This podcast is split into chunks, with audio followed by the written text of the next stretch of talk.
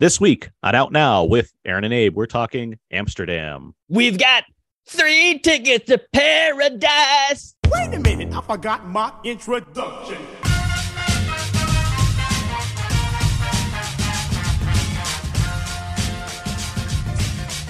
We are now recording, and this is Out Now with Aaron and Abe. I am Aaron, and as always, this is Abe, hello. Hello, hello, hello, hello, hello, hello. Out Now is a film podcast where Abe and I discuss new movies and more weekly. We dig into movies, be emotional spoiler free review, the occasional commentary track, or some other film movie topic. This is, a, this is episode 510, 510. Hey, welcome to the Bay. this week. Perfect. This week we're discussing Amsterdam, the latest film Mhm. from director David O. Russell. And joining us to discuss Amsterdam, we have from Fast Film Reviews, always willing to lend a helping hand when someone drops their glass eye. It's Mark Hobin. Hi, everyone. Hi, Mark. Mark, how are you doing? I am doing great. It's great to be back on the show, and I appreciate. Uh, we had to move heaven and earth to to make this happen, so I'm glad I'm I'm finally here. Yeah, we, we've been trying. It's always to great get, to have you on. We, we were trying to get you back up, but you know, August was so uneventful, and then September things came up. But you know, we we also kept saying we just need a movie that's going to be a a slam bang hit at the box office to get Mark Hobin back on the show. Just a movie that's going to Yeah. blow people away out Exactly. the doors, And uh, back to another theater where they can buy another ticket because Yeah. that's how big of a hit. As it's they say be. in hockey, a slam dunk. yeah. but so and and that movie is Amsterdam. Amsterdam, a movie that made a I heard the space in between there for the damn part. it, it, it made a whopping ten million dollars in its opening weekend, next to its eighty million dollar budget. Oof, Uh, we'll, we'll talk get to more that. about that. Uh, we'll talk all about that and the film and more as we get into the show. First up, let's get to some show How notes. How dare he try to make an original movie? During COVID, no less. Let's get. I mean, you know, other movies have been successful. Let's get to some, let's get to some show notes um, before we get into anything else here. Uh, first up, uh, iTunes reviews ratings, of course, always fun to get those. Uh, good to uh, uh, pop us up in the old iTunes charts. But I get to iTunes, search right now there in an Abe. Uh, you will find our show. You'll find all the episodes that are just available right there for you for free. And then you can be like, oh, there's a review tab. And you can click on that. And guess what? You can give us a rating and review, which would be wonderful. So much content. Thank you so much in advance. Um, what else? Okay, so it is October, uh, which Mhm. means that we are currently in the in the in the thick of recording our horror themed bonus episodes. Yeah, some might call it, you know, viscous, bloody thick, like uh, in those 70s movies. exactly like that. Yes. So there's so much thickness on these podcasts, you might have to take a blood thinner tab just to digest them, and we'll listen to it properly. That's that's the motto that we should be saying. But please ask your physician because we're not doctors. That's a, that's a hidden code in the Guillermo del Toro message that precedes every one of these episodes. blood thinner medication. yes. Uh, but th- what that means is that Abe and I, along with our friends Brandon Peters, uh, Jason Coleman, and Jimmy O, we are recording these fun bonus episodes throughout the month of October. Uh, we go over various topics regarding the horror genre. So far, we've done a couple, including the Heroes of Horror uh, squads and our Monster Squads list, which are a lot of fun. Uh, we have a new episode coming this Friday at the time of this recording for The Shining, which is a very Ooh. fun conversation. Spooky. And then uh, next week we're going to be talking about horror movie posters, which I'm excited to talk about because we're going to really have to really make them come alive for this audio medium that we're on. and um, If you guys can see it, there's this eyeball on the poster. and as we are as we normally do on the podcast, we have a commentary every month. So we're closing out this month's uh, horror themed specials with our commentary, which is going to be for Nosferatu, uh, the film celebrating its 100th anniversary. Uh, so lots of fun, cool content coming in the way of horror. Uh, so stay tuned for all that. Uh, so yeah, Aaron, are, what are we doing for November? Are we doing like turkey movies every week? Uh, we're doing No Shave November, so we're gonna do Mm, movies about okay. characters wearing mustaches, uh, famous famous movie mustaches all month long. Mhm, That's the uh, got it. Beards or just mustaches? mustaches, beards, whatever works for us. We're okay, gonna figure it out. Okay, We're gonna get only the most beardly of guests to be Got on it. perfect. I can't wait for us to do Foxcatcher. The hole that I'm digging, um, to make this happen. um, so yeah, that's that's all. That's all gonna be a lot of fun. Um, oh, quick plug. Uh, before I forget it completely. Um, geez. this is why I take notes to make sure I don't forget these things. Uh, I was a guest on a very fun podcast called The 31 Days of Horror uh, with my friend Dan Davis, uh, where he, um, a few years back, he started making lists every October of horror movies that he hasn't seen, and he'd be taking recommendations from people. Yeah, Um, so I, I've I've been recommending him a number of horror films because I like my share of horror films just for him to check out because he hasn't seen them before. And now he's finally following up on not only watching these movies, which he has, but actually making a podcast out of said movies to reflect on his thoughts on them. So we talked about Henry Portrait of a Serial Killer uh, this past uh, couple, a couple weeks. It came out this week. Mhm. Um, so that it was a lot of fun. Fun to talk to Dan about that, along with many, many tangents, very much like this show. Um, so if you want to check that out, that's 31 Days of Horror. It's a podcast. It's on podcast platforms. So there you go. there you go. Great. Okay. Cool concept. Yeah, I thought, I thought so. Like just like I, I want to I want to hear the the Abe's version of this where he watches 30, 30 different sports movies and we and he has guests 30 on to talk about. Are that. there even 30 different sports movies? Of course there are. Okay. There's like 30 Mystery basketball Alaska. movies. Yep, that's where you start. Yeah. you could totally nail this. I believe I in you. think I think we could do 30 sports movies. Yeah. This I might be a special in the summertime when, when things are slow. You can call it 30 for 30. No one's taken that before. No, no, yeah, exactly. Yeah. We're not gonna get sued. All right, let's get back to things here. Let's get to some out and out quickies. Trademark. Each of that the only one without top of the out and out quickies. Tim. That was thanks. That was pretty good. Okay. Uh, Abe, let's let's go to you here. What movies have you seen recently? Uh I started watching The Munsters. Started Um, watching. Started watching, yeah. I I uh, had to take a nap uh, in between, not because I was bored, but um I It's two hours, so I mean, yeah, I I think I finished like 50 minutes of it, and I've got to get into the rest. What's interesting about it is that I I totally see what he's going for uh, as a director, Rob and Zombie. it's clear, yeah, Rob Zombie, and it's clear that he loves this material, and I totally understand the humor. And what it reminds me most of is Speed Racer from the uh, Wachowski Starship.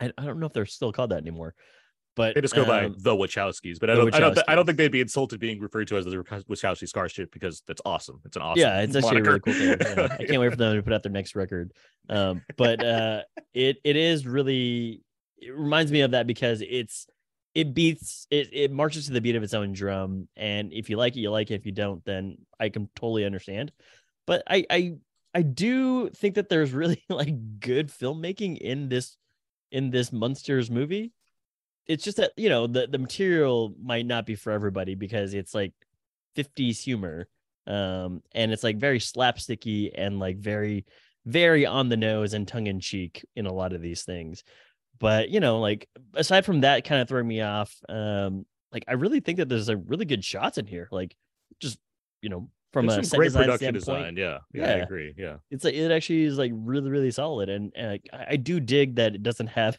like any gore in it like the other zombie movies but you know i i'm i gotta finish it, it is the monster. exactly yeah, yeah yeah exactly i mean you know it, it could have it could have had like a squash I don't think the of TV series was, yeah, too gory. no no yeah but the Yeah, other that- thing that- i they, did they they saved that for Gilligan's Island. yeah the the the uh r-rated gilligan's The later years. right When they yeah, when they got when cabin fever. everybody but uh, uh moving out from Oh wait, wait, real, real quick before Yeah. you move on to Munsters, I, I just want to say that when I put up my my my fair enough positive review on Rotten Tomatoes, I moved it from thirty three percent to thirty six percent. So I- I, Wow. felt I felt good about that. I don't know where it Six is now. percentage or three percentage It points. might it That's might be lower now. Maybe it's higher. Who knows? But uh, I Who was happy that I, I I moved the needle a little bit on the Munsters. on You could have started a trend there, made it all positive. Does does that happen in real time after you submit your review? It depends on like I, I imagine they're closely monitoring it, so it's just a matter Uh-huh. of how quickly they get to. it. It's at forty nine percent right now. That's something. There you go. More people chimed in. 50 50 almost. But um, the other thing I, I did watch and finish is uh, Reservation Dog season two. Oh, okay. And much like season one, it gets really strong toward like the last third of the of the series of the season, where it goes into individual stories. Um, and I just, you know, this is such a, a weird. It's not a weird show, but it is It's got some weird in it. That's fair. yeah, yeah. What's incredible about it is that it it allows you to understand and explore these characters while having like vignette style episodes, which I haven't really seen a lot in television. Um, but I it, it really does work. Um, and you know, starting with like the episode Mabel, uh, it just goes into like uh full on like 9.0 on the IMDb scale mode for a lot of its episodes. Um, so yeah, if you haven't seen Reservation Dogs, check it out. You know, Hulu has some really good programming, or I guess FX in this case has some really good programming. So check that out. I, I would just note that it you know is thematically interesting as the show is, there's an episode of Marc Maron that was very funny. Um, he was he, Yes, he made me yeah. laugh a lot. Um, just him Yeah. starring on an episode. and that that again like showcasing uh these teenagers' the ability to act like you know cheese has a lot to do in that episode and i was like i for like a 15 16 17 18 year old kid it's a lot to carry and he does it and again every one of them does it because then the next episode i think is like one about ayahuasca and then the one after that is about um willie jack going to go see somebody in prison and it's like this is incredible like these are these are really really good emotional episodes and yeah man like good job on the entire team Yeah, for a show that's so centered on on uh, you know Native American performers, it it's it's nice that they found like a age group that really nails these characters as well as they do. mm-hmm. so yeah that was it All right, Mark, what have you been watching lately? What do you what do you want to talk about here? Yeah. So, um, first of all, because it's October, I did watch a Halloween movie, uh, Hocus Pocus 2. Oh, yeah, how'd that go? Well, so here, I'm going to defend it a little bit. First of all, I had never seen the original Hocus Pocus up until uh, the day before I saw uh, this one. Mhm. And it's it's kind of what I expected. It's it's frivolous and kind of silly. You know, you kind of tune in for the zany antics of the three witches. I thought the kids in the film were, were just dreadful. Like I thought their their acting is really bad. So Thor, Thora Birch. new one, yeah, I mean, and the kid from eerie indiana yeah, yeah, I mean, guy from yeah, I think right. I mean, I'm not gonna, I won't name Right, right, right. names, but it just overall, I didn't think that the kids were that captivating. But anyway, the, in the new one, I actually think it, it did actually uh, surpass that film, and partially because of the kids. I think they were a little bit more natural, they were a little more likable, and, and there was a little bit more going on. And it's essentially a remake of the original film. I mean, I, I, I get that it's you know, taking place, you know, 29 years later, but they've essentially done the same sort of thing. The kids, they're trying to stop the witches, they come back. And uh, I thought, it, I mean, it did make me laugh. Like there was this part where um, the one of the witches flies around on two Roombas. And I just thought that was kind of amusing. And then later, those Roombas actually do figure into a plot development that I did find kind of fun. And to be honest, I actually kind of guessed it. I kind of thought, well, wait, they've made a mess here. What if those Roombas come back? And, and sure enough, they did. And the Roombas kind of foil their plans in kind of an amusing way. It's very lighthearted. It's not the kind of thing that I'm going to recommend, you know, to like, you know, cinema uh, people who, you know, worship the, the, the, you know, the arts of it Mhm. but I do think it was enjoyable. I, I don't know how it, it seems to be getting a mixed reaction. I would have thought that the uh, nostalgia factor would cause people to like it, but it, it does seem to sort of rubbed a lot of people who love the original the wrong way too. So I don't really quite understand that because I think the new one is is better, and it, I think it. I actually I didn't mind it so much. I mean, when I say better, I mean I give it a marginal thumbs up. I just Can- think can it feels like see a. oh go ahead I just think it feels like a direct to Disney Plus movie in like the worst way possible, where it's like, uh-huh. Oh. yeah, we strung together some bucks and shot these people together. yeah Where the first one, which I'm not a big fan of, at least feels like a movie. Like it feels like autumn in that film. It So feels I like they thought actually in the very that sense of beginning- place. This this one just has it just it, it feels like a movie that was made during COVID, and it's like, hey, they don't have free schedules, we can all put them together. Yeah. There was sort of a, I like the style in the beginning when they had the three witches as children, and I actually thought um, I was actually kind of into that film and like oh the way that these girls were friends and and and their interactions and the, the little girl that's playing Bette Midler as a child is is quite funny Mhm. and um, She I don't know what her name. If you're playing young Bette Midler, you got to do something to stand out. yeah uh but i was gonna ask uh can you see this uh sort of as something that people return to you during halloween or is it just like meh, I mean, the people that like it something will. Else? Like that's what would it, you know. Yeah, I can't answer for other people. I will not return to Yeah, it. It- But it's a matter if you have Disney Plus and you're either a fan because you grew up watching it or you have children that also whatever. When you watch Hocus Pocus annually on Halloween, Disney Plus will be like, "Do you want to watch the next one when the credits start rolling?" And you'll probably press yes. I mean, that's really what it comes down to, right? yeah i mean i was just asking more of like does it give you the feel of halloween or is it just more of like a movie that you just watch Oh, well, I mean, it's more the latter. It's Okay. more of the latter, but it is specific. You know, it's no one's watching Ho- how you know no one's watching Hocus Pocus in in July when the original film was released and bombed. Yes, thank you. I, I wonder why. but, um, You're telling me a Halloween movie came out at a different time of the year? this isn't Die Hard, a Christmas movie that opens in June that can be a blockbuster. it's it's Halloween. It's different.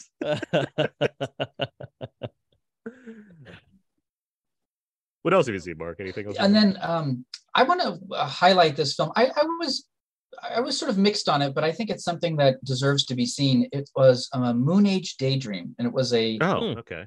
documentary uh, about David Bowie, and it's it's directed uh, by Brett Morgen, who's done some other um, documentaries. And it, the documentary is, is to call it that is even maybe not accurate. It's sort of this collage of you know that weaves Bowie's music and concert footage and uh, performances um, and even unrelated films. He's, they've got bits of pieces from Metropolis and Nosferatu and 2001: A Space Odyssey. And it's all sort of mixed into this sort of head trip of a film. And I do like David Bowie's music quite a bit, so I did enjoy it for that. And I think if you sort of can get lost in the film, um, you can really enjoy it. I, I think it does deserve to be seen on a big screen. It- it's that kind of an experience. Um, it does have sort of a stream of consciousness feel to it. So you would never watch this to learn about David Bowie. In fact, I think it's even more confusing because it, it sort of it, it, it, it, it eliminates certain parts of his life. Like eh, Angela Bowie, his wife, all through the 70s was a major factor in his uh, art, and she's not even mentioned. Um, but Iman gets this sort of beautiful segment at the end about you know like how he finally found love. So it, it's kind of I don't think it's very accurate, but you do hear a lot of great Bowie music, and the images are kind of uh, creatively put together. And I think if you are a David Bowie fan, I think you will enjoy it. So, and I did enjoy it. It just, I, it, mm-hmm. it was a little bit frustrating in parts because of I, I do know about David Bowie, and I was kind of thinking, well, wh- where is this? Or I guess he's deciding to just sort of tell a, a feeling and kind of an experience of what it was to be David Bowie. And in that respect, he does a good job. Mm-hmm. But that Did you sounds watch very it in much. IMAX? I did not watch an IMAX, no, but I did. I did see it in the you know in a theater on a big screen and everything. That does sound very much like something Bowie would like, as far as the the presentation of this kind of thing. I I unfortunately missed it. I did want I wanted to see it specifically in IMAX, especially after seeing the preview in IMAX so many times. Um, but I did not have a chance to, and I I d- You- it's you know, I, I don't know if I have a chance. I mean, I get that. Yeah, it's a big screen's a big screen to some to some degree, but Sure. I, sure. I would like to have that kind of premium experience for this kind of thing. I just don't know when I'll get to it, but I don't think my TV at home would be the worst way to see it either. So I do look forward to catching like it an at inch some away point. from it. Yeah, so I know it was when, when I like I like when I play Mario Kart. Oh, what? Oh yeah, so you don't cheat. You know, you don't look at everyone else's screen. No, so I, think win. I don't care about that cheating. comes- Mark, sorry. one of the things that really oh that's okay it's just one of the things that really comes through in the ex, this experience of this film is how much of a chameleon he was. I mean he Sure. was such you know in the beginning of his career he was this androgynous space alien. And then by the end he was advertising pepsi with tina turner you know and and became a mainstream pop star. And you know that's the same man. And i think trying to reconciling all of those sort of facets to his personality is kind of what Brett Morgen is trying to do. And in a sense, you can't do it because I think he's sort of indefinable. But it also kind of makes you, it's exhilarating. You know, you kind of think, wow, this is this is more than just a man. He was like an experience, he was a, a, a force, he was a legend. And it does kind of capture that. Mm-hmm. So th- that part of the film I really loved. Well, I'm certainly interested. Uh, Yeah. and I, I And it- just quickly, it, it's it's, sorry. it's interesting that you described it as a collage. Like I honestly, I just didn't know if there was like a through line or anything. It just sounds more like a, like you said, like a feeling or an experience that it, that, that does intrigue me more to actually watch this than just seeing like Well, and Hey, it's, it's, I know you don't I know you're right. You're not a I know you're not a fan of these cradle to the grave type, you know, documentaries, and it's not that at all it- Mhm. in any way, shape, or form. Um, just and one other movie I'll mention really quickly because Sure. it, it came out a while ago, but I did watch it recently and, and I did enjoy it. I thought it was pretty good. It was uh, Mrs. Harris Goes to Paris Oh, uh, yeah. with Oh yeah. Lesley, yeah, Lesley Manville, and I, I, I kind of, I, to me, it didn't seem like something I needed to see at the time. and it wasn't like setting the box office on fire, so I, I didn't go to see it, but uh, I did check it out, and it is really beautifully acted, as I would expect Lesley Manville to do, Mhm. and it is it's really well done. Um, it, has got Isabelle Huppert in it, and she plays the sort of elitist woman who's the uh, director of Dior, and uh, they kind of kind of go toe to toe, and it is it is charming and kind of you know cute in the way that you would expect it to be. But because the level of talent is so good, uh, it, it raises the level of what you're watching. So I Mhm. think in the hands of lesser people, it would have felt like, oh, this is like a TV movie. But in, in their hands, it, it, it really became something quite affecting. And and I was charmed by it. So I, I enjoyed that. Yeah, I thought it was quite good as well uh, for you know what it's doing. I, I will say that I mean it's based on a series of books, and because you Mhm. didn't go to the theater, I, I'm going to blame you when we don't get the sequel to Mrs. Harris Goes to Paris. You robbed it of its chance to make just that Oh. much money. My my my you know 20 bucks would have made the difference. I, I mean that's just that's Only five dollars on Tuesdays, though, Mark.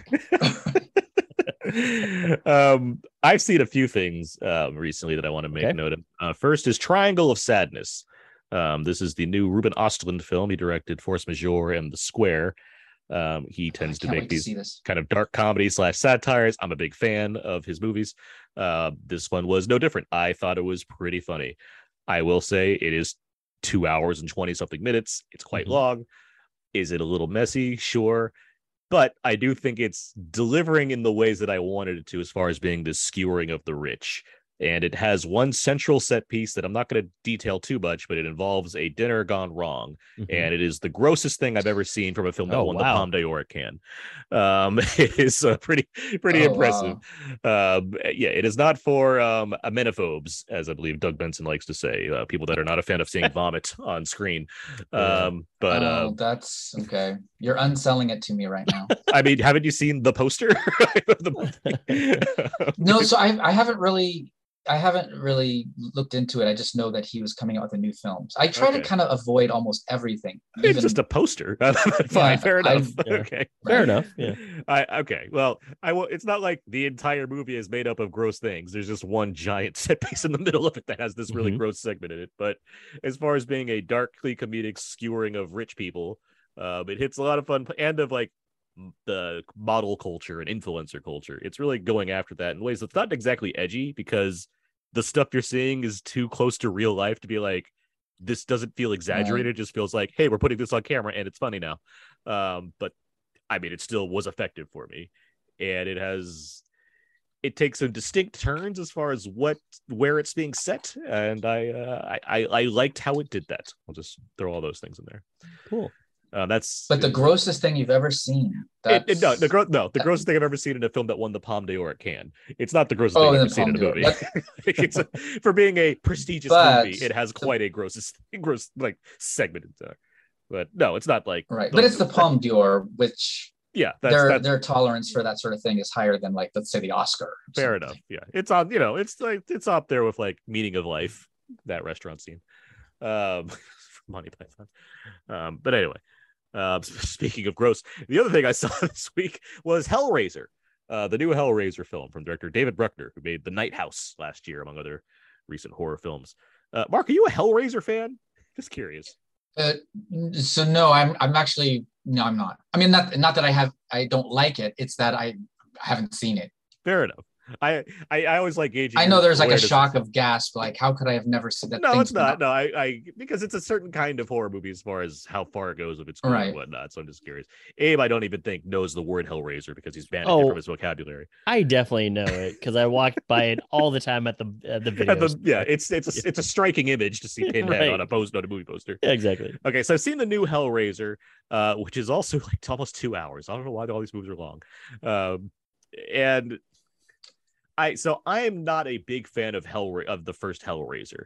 I I haven't seen the the preceding eight sequels that came after Hellraiser. So like I I've seen part of two and I just wasn't in the mood to finish it because they're very gory movies. Hmm. Um gory in a way where it's like it's got that sadomasochism thing going. So it's not just gore, it's Right. enjoy all this. Like have mhm. fun with it. It's torture, but fun.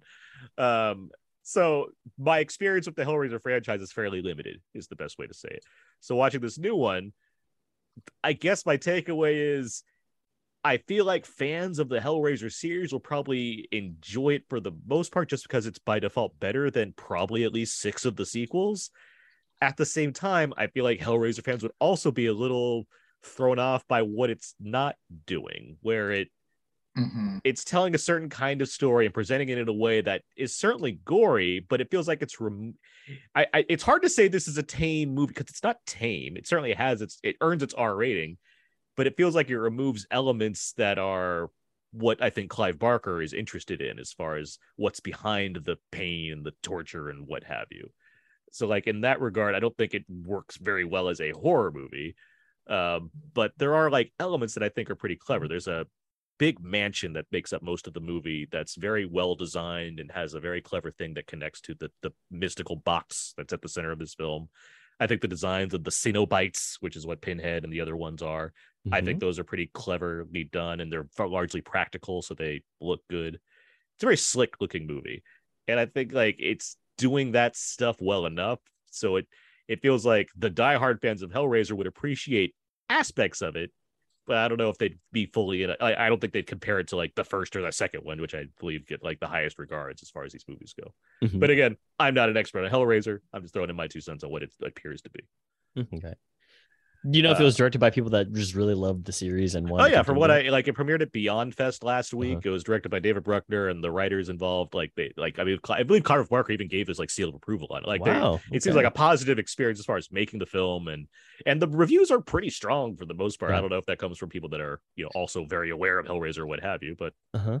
but it's certainly yeah, it's not coming from like a we needed to make one kind of place. It's coming from a we wanted to make this kind Yeah. of place. But uh, my understanding is it is it's a remake of the original film, So it's yes, it's a it is I get a reboot would be the best or way is to it say like a- because an Oh, adaptation okay. of the? because it's because it's not yeah it's book. it's it's an adaptation of the book but i know it doesn't it's not following that specific story because it's completely new characters um that, that and it's set in modern Okay. times so it, it does have like it's bra- it's branching off from what the what the book did in a new way but it's not it's Mhm. not a sequel to the previous films that's that's for sure it's a new version of Because it's just called Hellraiser, correct? exactly because Yeah. that's the popular thing to do now with these horror movies they just yeah yeah yeah. Right. I, I wish it was called the hellraiser I forget what, what did Scream call it? Uh, yeah, yeah. Uh, uh, cream. What did they call it? Like a re? I forget what what the term that they use in the movie.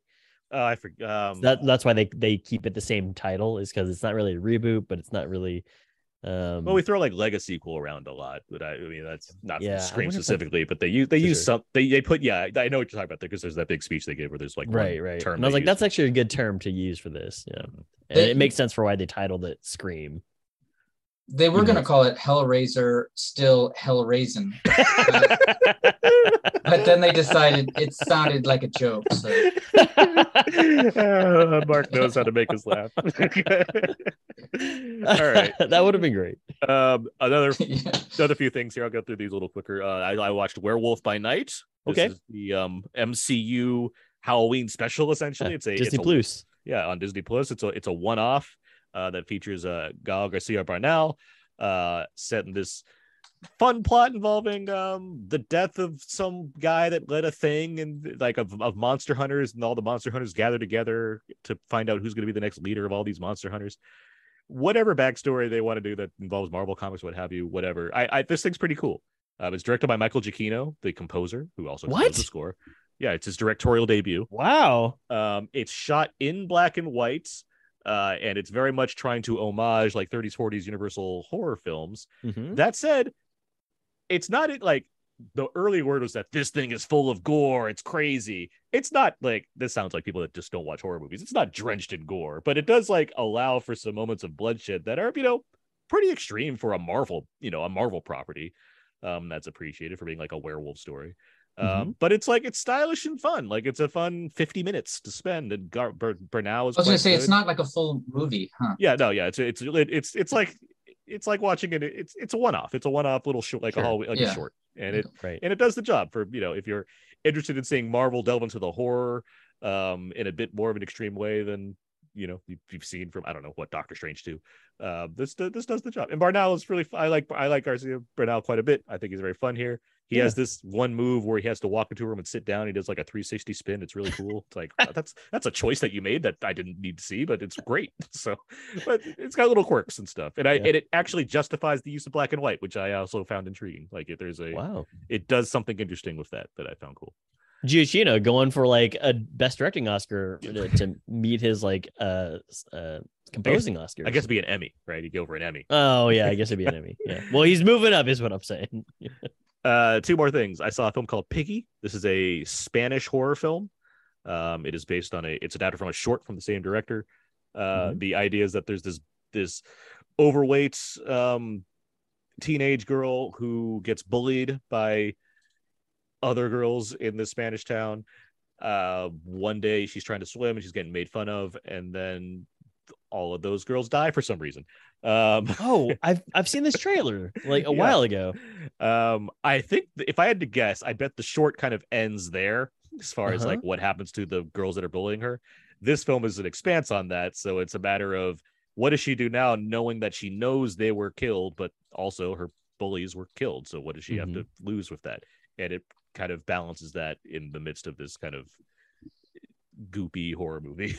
Um, it's good. I enjoyed it. Okay. it, it does the job. And last thing, real quick, Dead for a Dollar. This is the new Walter Hill movie. It's a western. It features Christoph Waltz and Willem Dafoe. It's solid. I, I like when Walter Hill delivers, and it's been a minute since go. he's delivered a good movie. Uh, so I'm happy that he delivered a solid way. He he makes westerns anyway, whether they're set in the west or not. And here he made a full on western. He's got Christoph Waltz as a bounty hunter. Never seen that before, and No. uh, he's quite good. and Willem Dafoe steals the show. He's he's great. Not enough gore in that one though. Uh, not enough compared to some of the other movies. Every every one of the movies you've mentioned has gore in it. Yeah, even Triangle of Sadness is probably goopier than Dead for a Dollar. but- so yeah. Okay, so that's enough weeks. Trademark. All right, let's move on now. Let's get to our trailer talk. We're talking about one of the newest movie trailers of the week when it's coming out, what we thought of it, what have you. This week we're talking Babylon. This is the upcoming epic period comedy from Damien Chazelle, his latest film. It features Brad Pitt, Margot Robbie, and Diego Calva, who plays a Mexican American actor named Manny Torres, who's pursuing a career in 1920s Hollywood. And the film is at a point where uh, the the silent film era is ending and the sound film era is beginning. But this all just looks like a reason to have extravagant uh, parties and what have you featuring these actors. Ooh. There's a lot of other people in this cast that I'm not even going to begin to mention. Although noting that Tobey Maguire, Lukas Haas, and Ethan Suplee are all here, uh, you're just one DiCaprio short of having a certain group involved in this movie. it Right. seems. Yeah. Uh, but with that said, uh, Mark, I-, I believe you're a fan of Chazelle's work. What did you think of this trailer? Yeah, I am a big fan. You know, Whiplash, La La Land, First Man. Uh, so that right there gets me, you know, excited for it.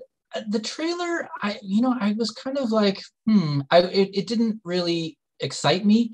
Um, it's got a lot of big stars in it. Uh, it's interesting, you know. I while I was watching it, I saw Margot Robbie and Brad Pitt, and I'm thinking, wait, they did The Big Short, they did Once Upon a Time in Hollywood, now they're in Babylon. Like these three or these two have done like three movies together. So I, maybe more, but those are the I, those are the ones that immediately came to my mind.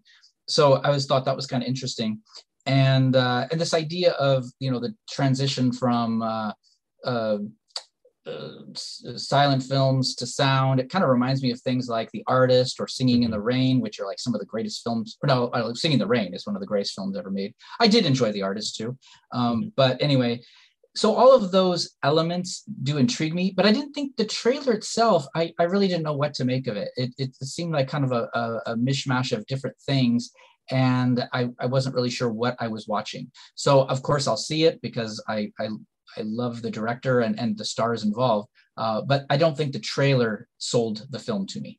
How about you, Abe? Do you, do you hate this trailer as much as Mark does? I'm kidding. You- what do you- what do you- what do Well, you know that I'm. I'm probably the most neutral on Chazelle here, but uh, I found the trailer to be, you know, it's loud, it's it's bombastic, it's got a lot going for it. Damien Chazelle has a lot of cachet in Hollywood, um, and he he tends to like really make a lot of like Hollywood focused movies, minus may, maybe um uh First Man, um, but you know, it- yeah, and Whiplash. I, so I guess like two two out of his like three movie. films. but but um, you know, he he he does love Hollywood. He loves like old Hollywood, and it, it's pretty apparent.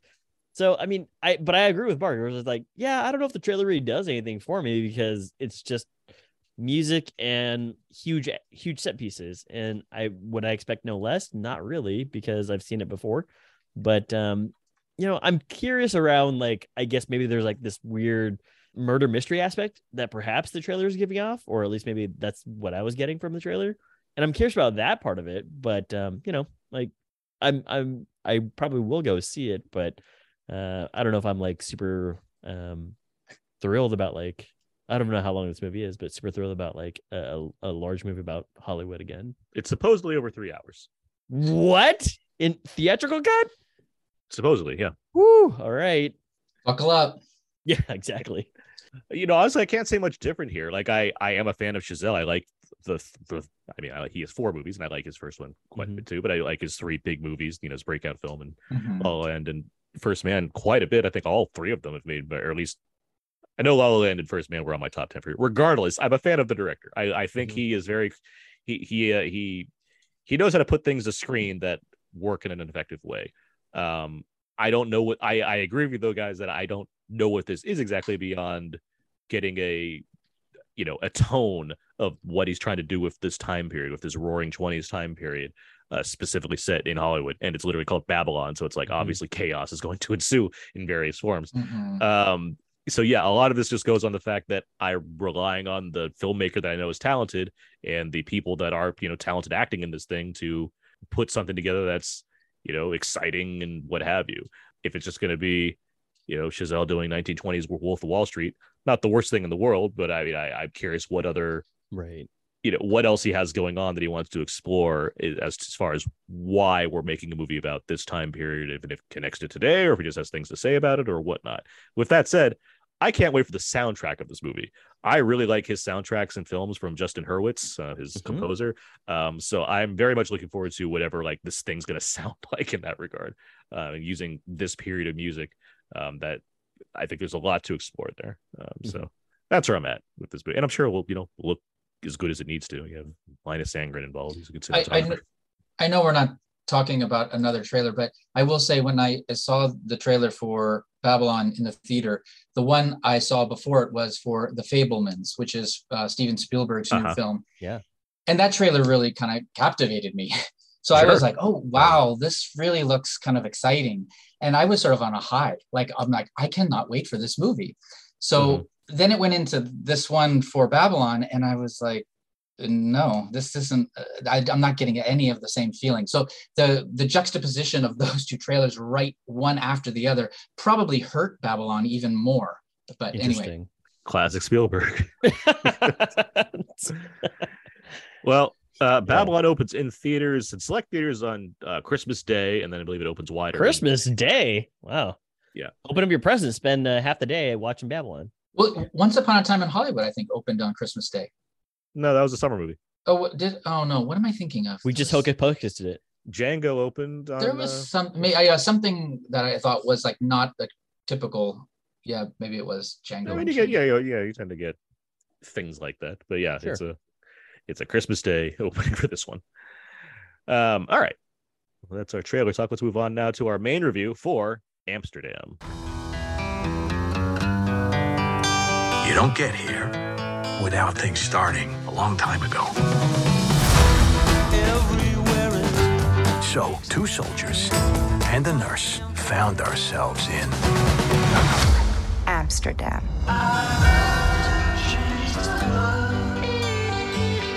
We formed a pact, and we swore to protect each other, no matter what.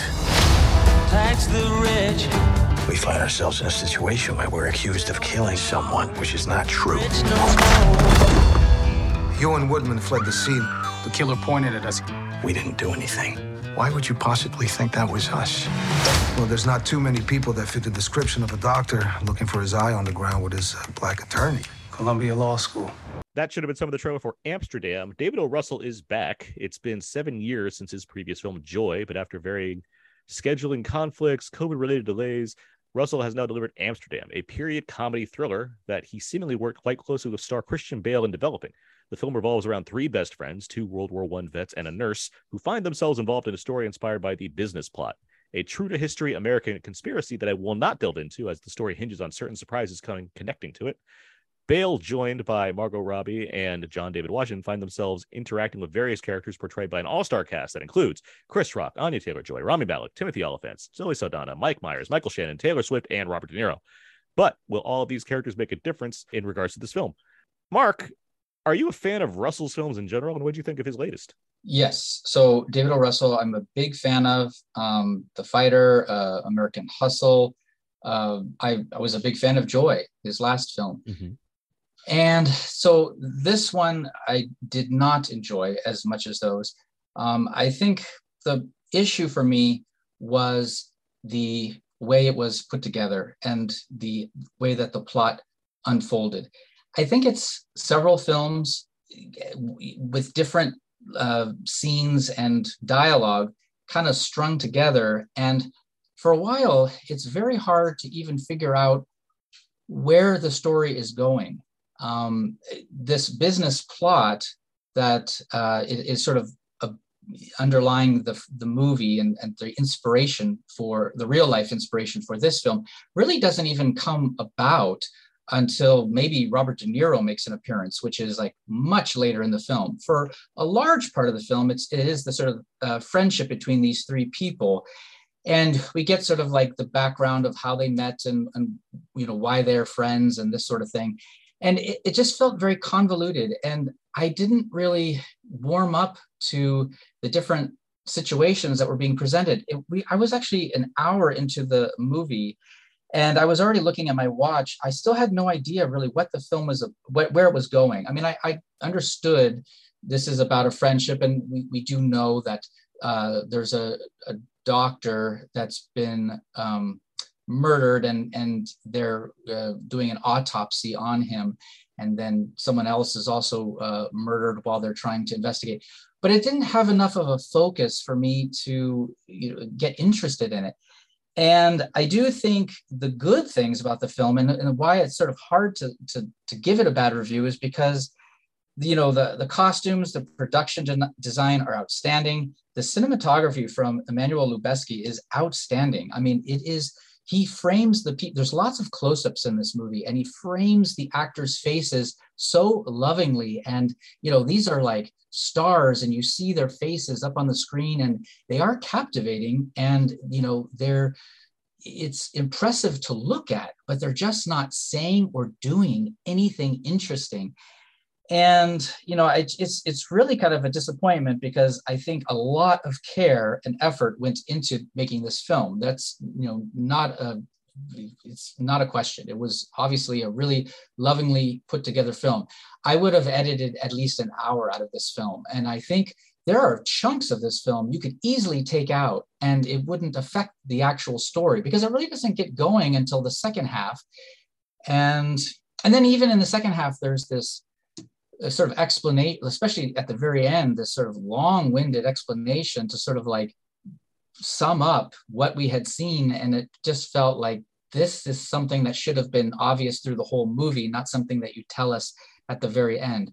So all in all uh, you know a, a, thumbs down not a not a fan of the movie still a fan of david o. Russell and i do think he's an artist but just maybe he should have worked a little harder on the screenplay normally I would let Abe go next, but I just have to say, Mark, I agree with every single thing you just said about this movie. um, I, I, I did find it just lacking in something to make me care more about what was taking place. Like I, I completely agree that it, it was like an hour in where I was just, I felt like I was finally kind of into the rhythm of what this was trying to do, but I kept mm-hmm. getting like thrown off by having these different characters that are throwing in elements that I just couldn't find myself caring too much about. And then the film's kind of overall message that it wants to share, I just it felt hollow to me, um, where I just it didn't feel like it committed enough to being one kind of thing, and as a result, it felt like nothing. So I couldn't like bond with this movie in the way that these characters seem to want to bond with each other, specifically that that trio. We'll talk more about the cast and what have you, but like, yeah, I I I am a fan of O. Russell's film of David o. Russell's films. I, I in general, uh, maybe like you know one Huckabee away from thinking he has a pretty good filmography overall, but like it's it's disappointing that you have That so would be much my least talent here. favorite. Yeah, it's it's disappointing that you have so much talent here and so much effort put into something that obviously seems to matter to Russell and Bale, who very much seem to want to develop this character and go like with Russell on this journey, and yet it just doesn't really come together all that well. Um, so we'll talk more about this, but Abe, I want to hear from you. What, where are you with with what this movie's doing? Well, um, you guys are totally wrong because I love this movie. Like it is the best movie of the year. Christian Bale, knockout performance. David O. Russell, I've been a fan of his since the beginning. You know, he and I were in the womb together. We're twins. it is honestly like one of uh, Mark. You mentioned it's one of the best looking movies of the year. Mhm. Aaron is still holding on for the other shoe to drop, and it's dropping right now because yeah, it's very uneven. yeah, I I'm I'm kind of in a lot of agreement with you guys. I think that there is a really like there is like a fun story here.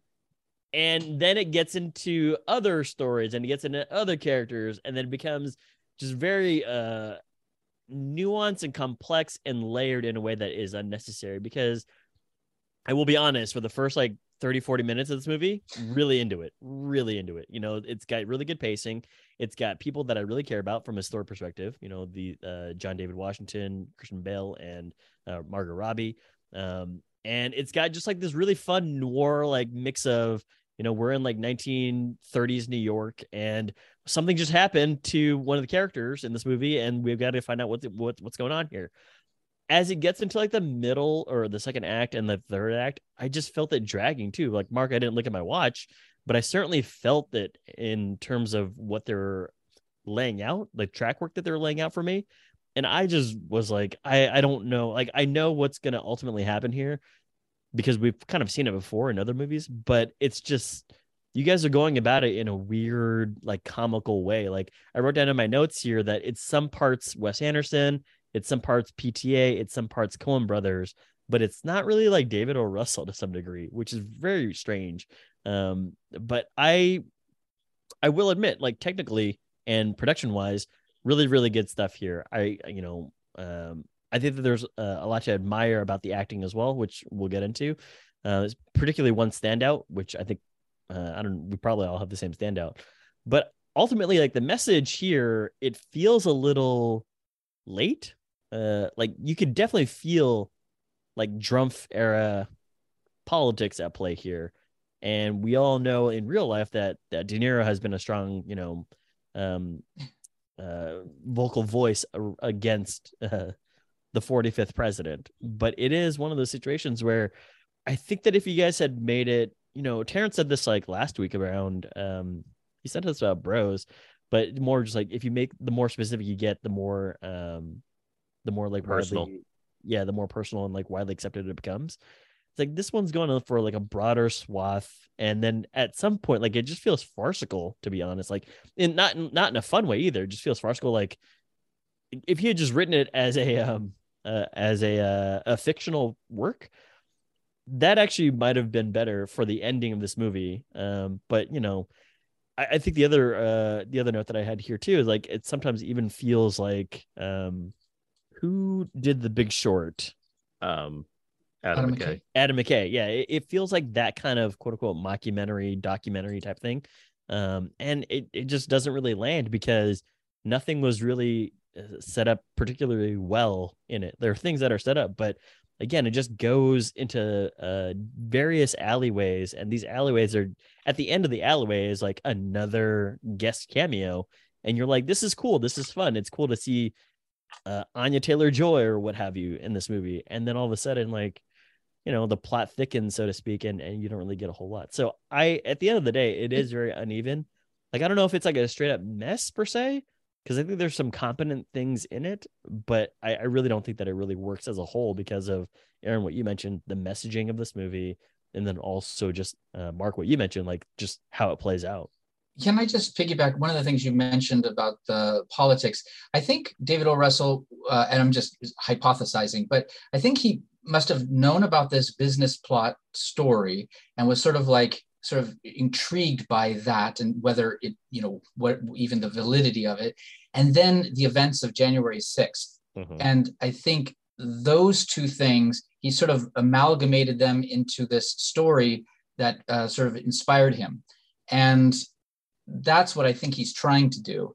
But really, a big part of the film isn't even about that. I mean, the Right. first half of the film is just the sort of relationship between. I mean, they're they're uh, you know fight together, and and he stands up for his friend and then they get hurt and then the nurse takes care of them and i mean there's a whole bunch of other stuff that really has nothing to do with that which is fine but it would have to be interesting and it's not that's my thing with this. I I wasn't into the beginning of this movie. Uh, it is not, you know, the, they're good actors here, Mhm. but they just it wasn't. And it, it's a shame because like I do think Bale is great in this movie. I think Bale is doing That- a that's great my job. MVP of this movie. Yeah, I would I would agree. I, I think he's doing. I, I have another here. i have another one that i liked I, I and I would argue like Robbie is she's doing some there's some physical comedy stuff that she's doing that's working well for me. John David Washington, who I generally like, felt wasted here. He felt like he just like Russell just Yeah, didn't know what to do pretty with him. Flat. It- yeah, Did- exactly. what did you think about the chemistry between john david washington and margot robbie Thought it was okay. It wasn't the best. I, yeah, So- I, I'd agree. I don't think it was non-existent, but it wasn't like Right. I didn't think it was good. And Mhm. there's a part, I mean, where Margot Robbie kisses John David Washington, and it's like she's kissing a mannequin. I mean, it's Hmm. just there's no like heat or excitement. And I mean, I don't know, it wasn't it that wasn't I didn't think they even needed to be a really I mean, I guess they wanted there was a political aspect to it and they wanted to to delve into that. And then actually he could have explored that more. He, he he could have. And I agree because that that that whole the the whole basis of this, as far as them being three best friends, it falls flat too because there's just nothing to it. They're just like they're three best friends, and that's kind of it. There's no real drama that comes from out of that, which could come either in the form of like romantic entanglements between the three of them or anything else. But instead, they're just like, no, they just they get along. Like, and it's like okay, like, and Yeah. the whole thing about this movie being set and you know, being called Amsterdam is that Amsterdam's like their Shangri-La, like it's their, right. you know, it's their central place. but I just I never got this I never got the feeling that I think the movie wanted me to have as far as appreciating them and appreciating the fact that they had this thing that they could call back to. So therefore going from there to into this caper thing, it's just like, all right, I guess I'm just following along with this to see where it goes. I just didn't have much of a connection to any of this. Mhm. Yeah, you're totally right. I did actually enjoy Anya Taylor Joy and Rami Malek when they showed up.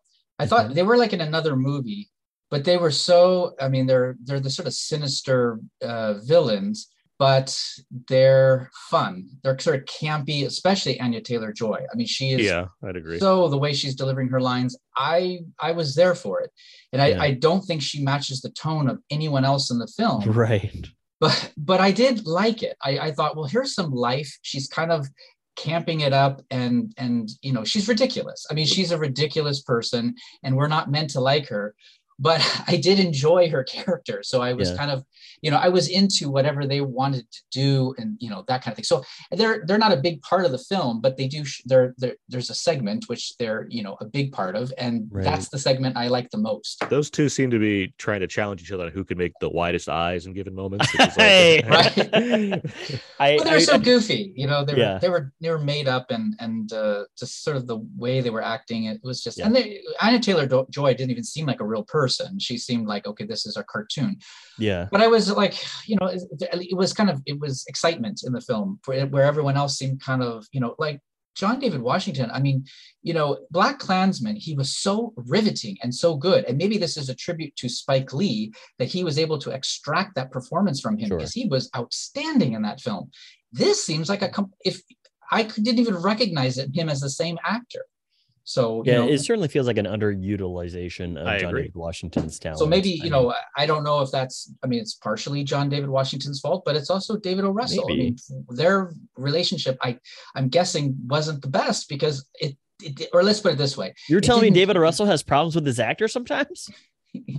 I'm just you know I'm just Right. saying that he didn't extract the best performance I, from. I hear you. from I was just I- joking. I will say that there was a point where it was going to be Michael B. Jordan, and there was another point where it was going to be Jamie Foxx. I could see Jamie Foxx easily working. I could see movie. Jamie Foxx working really well in this movie. Yeah. Um, I was gonna say like for the acting stuff, you know, I, I, what what kind of like um you mentioned like the Anya Taylor Joy sequence, especially when they're at an estate. Like what kind of throws me off in these these large ensemble type movies is when you have such massive acting talent on screen. At one point, like there's three actor like Oscar nominated, Oscar winning actors like on the screen. And it just really throws me off sometimes because some people are knocking everybody's socks off and the other people are just like not really as good. I was like, this is not like it doesn't really bode well when I'm seeing this because it just makes you feel like uh you just got a bunch of people together and everybody's like on different pages. So when you think about something like um like I I also thought, thought of like Nightmare Alley uh, in this because of some of like the noir sequences. Mhm. But when you think about like a sequence with Cate Blanchett and uh, Bradley Cooper at the, at an office, it's just two of them, and both of them are really really talented, but they're meeting each other at the same level. And she's like, "Whoa, there's a lot Yeah. of tension and like weird stuff going on here, and, and I don't know what what's happening, but I'm very intrigued." And then this one, there's just like, okay, well, I see what's happening here, and you guys are all giving like pretty good performances. Bale is just like knocking it out of the park all the time, and then like Robbie is like probably second best. But then you have like Robbie Malek, like what you're saying, Mark. He's like kind of doing like a weird character too, and I don't know if it's a choice or if I don't know if It was, feels like stick Russell. Yeah, it feels like that. And it's like this doesn't feel like it's part of the same movie. So then when you do get to other subplots, you're just like, it would have been better as like a goofy, farcical, like noir type movie, but it's not. It reminds me of something that I always remember that Alan said when we talked about Lincoln, where Mhm. it's like, yes, there's a lot of great actors here, and on their own, they're very good. But like when you have Daniel Day Lewis and Joseph Gordon Levitt in the same scene, it's just like watching Daniel Day Lewis just ring circles around Right. Joseph Gordon Levitt um, in, in a given moment. Uh, but I agree with you. Like there's there by having so many people here, yeah, you're gonna be testing the limits on some of these actors, and Right. it comes down to like how are these what are we doing to make these people stand out? And I do think it feels like some people are just into what this movie's trying to do more than others. I'd argue Timothy Olyphant doesn't have nearly enough to do because it's like I would agree. this character's supposed to be menacing and he is, but it's like he's so not a thing in this movie where it's like, Yeah. give me more of this if you want me to be feeling something here. And I I, think- yeah, I, just started finding it funny too that whenever a star would pop up, sometimes it was almost amusing, like, oh, there's Mike Myers, and uh, and now there's Right. Taylor Swift, and now there's you know uh, Rami Malek, and then so they popped up in kind of funny. I think there's one part where somebody opens their eyes and you see like another star staring at them, and Right. it just it's it's it is a little distracting. I mean, it, Yeah. part of it is the whimsical nature of the film. So Mhm. And, and, you know, I will say that you know, just my last cap on on the acting part. Yes, there's a lot of people here, um, but like what you're saying there, Mark. Like if you were to mix in, here's this cameo from this huge star, it really distracts me from like the plot of the movie. You know, like seeing Chris Rock show up is like fine because he's like a character actor anyway. Uh, but then you see like, okay, well, there's like the uh, a family member of Ed Begley Jr. Ed Begley Jr. also another name drop, but it's like there's a family member of Ed Begley Jr. that shows up in the first like five minutes of this movie, and you're like, is that who I think it is? And it is, and then they have to do a lot of acting together, and it's just like you know they they're Bale is just wiping the floor uh, off of it, but it's really distracting because it's like, well, is this a Pepsi commercial or is this a movie? Um, and it I mean, really you're, ta- you're talking about Taylor Swift, and it's like, I mean, it's not like I didn't know she was in the movie. I did feel like I didn't know me. she was in the movie. Yeah. She's in every ad, is on all the posters. I, mean, I haven't seen the ads, but yeah. In any case, it, it's not so much like it's a surprise, but it's just more like, okay, well, these are big name people, and it does get to a point where I am actually wondering to myself who else is going to show up in this movie because I'd rather see cameos than like this plot is just like it's middling. It's not bad, but it's like it's very middling. So I'd rather just see like, oh, look, here comes like I don't know Naomi Watts. She's not in this movie, but here comes Naomi Watts, and and uh, her husband is also in this movie, and he plays like a tough guy, which they're both not in this movie. yeah, I mean, it's it's, a loaded cast. Yeah, it's loaded some, cast. some work world of others. Yeah, and again, they that also adds the unevenness. I will say that the Alessandro Nivola character, like, what is this? You know, like I don't like this is played for comedic effect, but also it's very annoying and it's not. I actually found it pretty funny in this, like as far as I think there's like one one point with like a bowl that I really enjoyed. okay, because I like that, that. Like, it even feels like he knows he doesn't need to be here. He's just more extraneous because you just only need one cop and not two. Sure, and, sure. I, and it feels like he just kept adding. Right. They kept adding stuff for him to like. He's like, and I'm here too, and it just Right, right. it humored me. Like, again, it's you know, it's Sure, a movie that I already wasn't liking. but you know, it's the, like, the Mark. movie is i mean it's about whimsy and there i did chuckle i mean like throughout the film I, there were little things like that yeah that Yeah, i, yeah. I Like Mike Myers made me laugh a few times. so. yeah I, I i i right i, I liked him in, Yeah, in I mean- this too I think that there are some entertaining entertaining things in this movie for sure. Like uh, you know, again, Aaron, I know that you didn't have the same feeling, but I did enjoy the first like 35 minutes of this movie where it's just them kind of setting things up and them walking around New York while Christian Bale's holding roses in his hand. Um, and he holds them for quite a while in this movie until he finally delivers them in a very fun like frame. Mhm. But um, you know, th- there's not really a whole lot. I will say that in the Christian Bale universe, I'm glad that he gets back together with the character that he meets in um Out of the Furnace. so that was that was nice. He's know, also uh, underused and like I think effective. And in she's like one of the best. Yeah, she's one of like the best people in this movie. Mhm. uh, you know christian bale he's kind of doing a riff on um uh peter falk and as columbo I That's his- fair. Interesting. Yeah. Interesting. his- it- i'm talking like this and stuff you know, so.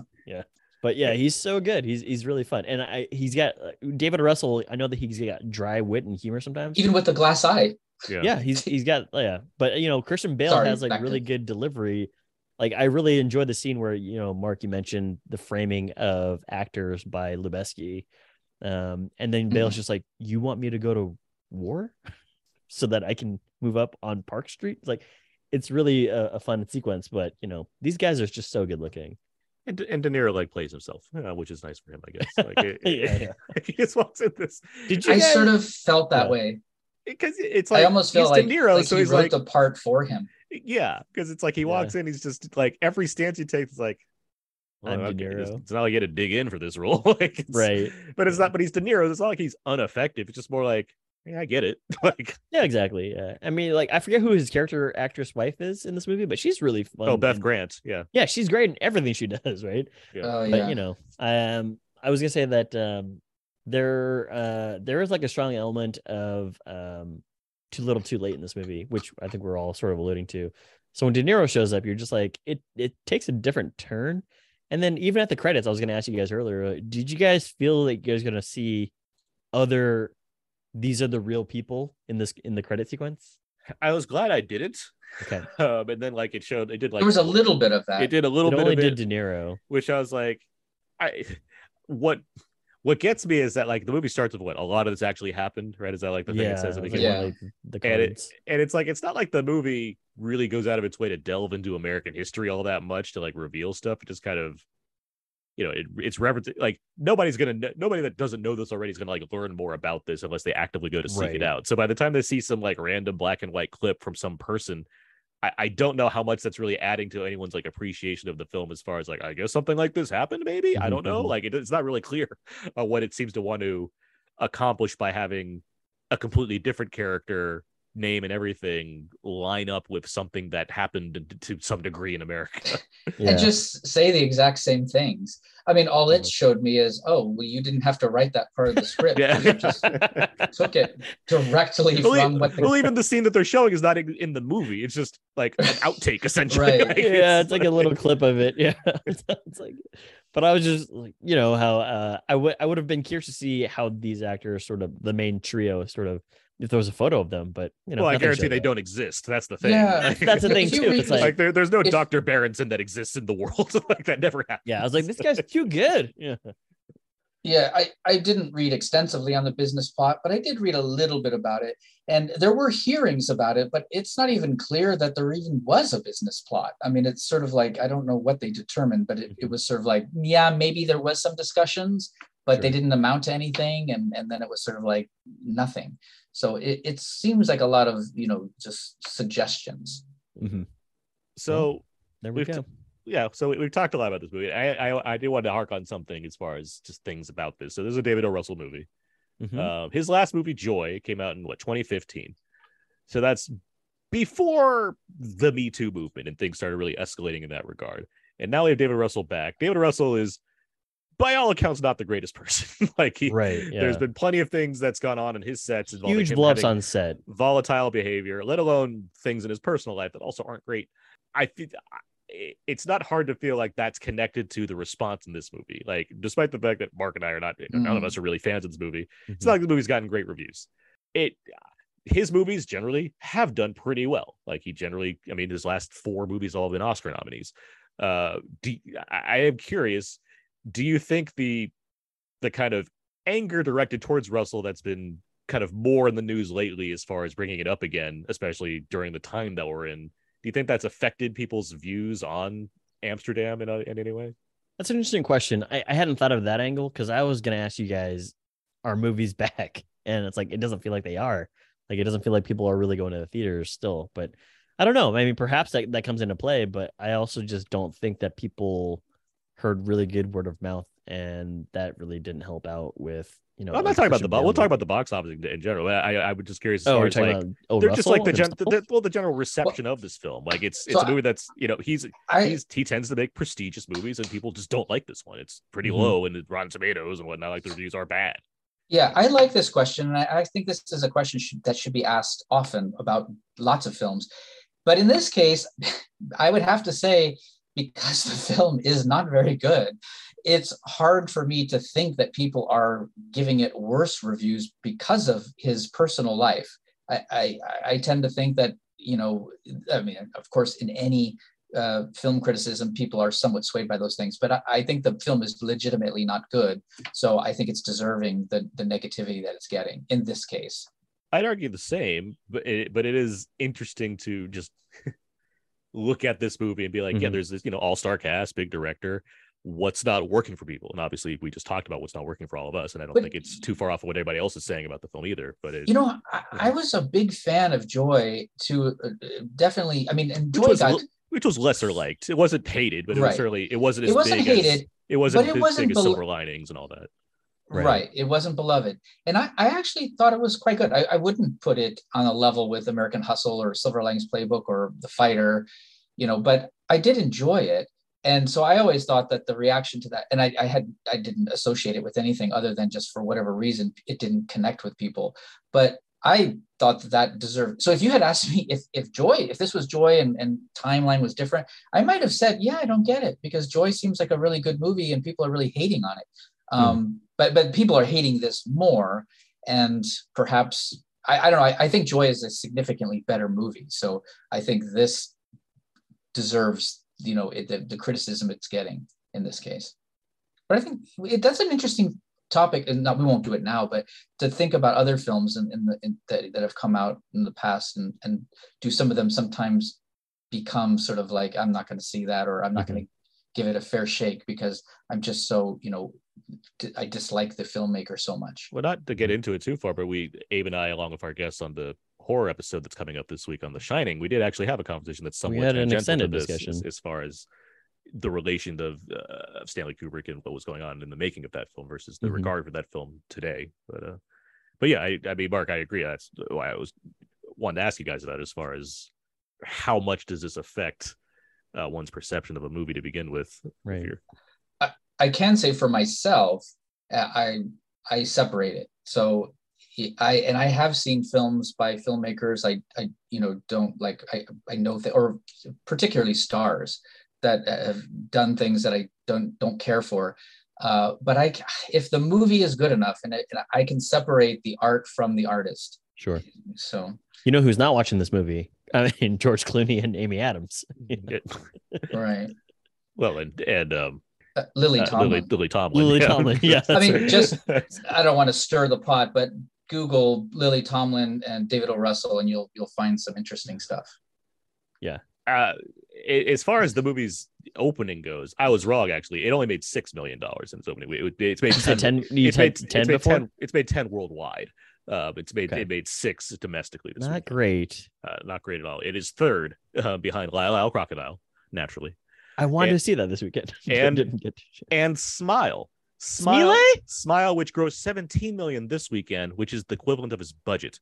It dropped 22 percent. That is That's not a lot. Yeah. That's that's insane. So, in regards to your question, movies are back. I mean, they, they have. I mean, The Woman King's done well. Don't worry, Yeah, Darling's been doing well. Smile's doing well right now. Barbarian, a movie that could have been buried, is doing incredibly well. Right. I, I just Uh, couldn't explain because uh, every showing that I was looking for, just not a full theater, which is I I I, I don't know how to explain that. Well, the movies are back for the movies that people want to see. I mean, Mhm. you know, we, we- we just had one of the biggest hits of all time this summer. So, you know, there are movie movies. But, but even outside of like tentpole stuff that's automatically going to get you in, you know, a movie like The Woman King or Don't Worry, Darling, there's not much there beyond, hey, there's these people that you might know from this thing. You want to see it? And they said yes, which is Yeah, that's yeah, yeah. encouraging. That's more encouraging than not. Yeah, and the Woman King uh, definitely overperformed. I, I did did a lot more than I think people expected. And like It's you just a named pretty a good movie, of other yeah. movies. And it's Yeah, it's, oh, and, this- and it's holding. That's the other thing. It's still in, Yeah. you know, it's still it's number four. So Yeah, and it's even it's even getting some Oscar talk. So like I, I I know we've talked about we talked about Bros last week as well, and that movie not doing well, and you could attribute it to a number of things, but I mean, Right. it's just a matter of what people want to see, um, to some degree, without necessarily discriminating against certain things. It's more of like it. Who is Billy Eichner versus who is Viola Davis? I mean, there's there's legitimate Yeah. grabs that that certainly came up uh, the week after Bros was released. Mhm. Um, anything else on um Amsterdam? I know we've talked Good score. Lot. I I did like the score. Yes, I can, I can it- say it's that. A Yeah. solid, and then I forget. It's actually a guy who I really like too. I forget. Yeah, Dan- who- Daniel Pemberton Yeah, Pemberton. Yeah, he's done a lot of things that I really, really enjoy. Yeah, for sure. All right. Well, when should people go and see Amsterdam? I know we're not super favorable on this, but Mark, when should people see Amsterdam? uh, so wait, for, what what is the low? What is the not the like skip it, but what's right above that? Streaming? Like, Streaming, like yeah. television. Yeah, Yeah, I would say streaming. Abe? Yeah. I'd say that this is probably just like an HBO streaming. Like, not even uh, like in our old scale, it'd be an HBO stream because I think you're gonna get a 10 out of 10 Bale performance. Um, but beyond that, it's just you know you don't have to rush out and see it at all. I would agree. You can wait for this to hit your streaming service. It'll probably be what HBO and like Hulu at the same time because it's a 20th century deal. Oh, Um, but um, yeah, that's that's where I'd say. there you go. All right. Well, we've talked about Amsterdam, and that's what we've done. So let's move on. And now we're gonna go to Amsterdam. I guess so. Let's. What time? What time is it? Aaron, it's time for a quick game here.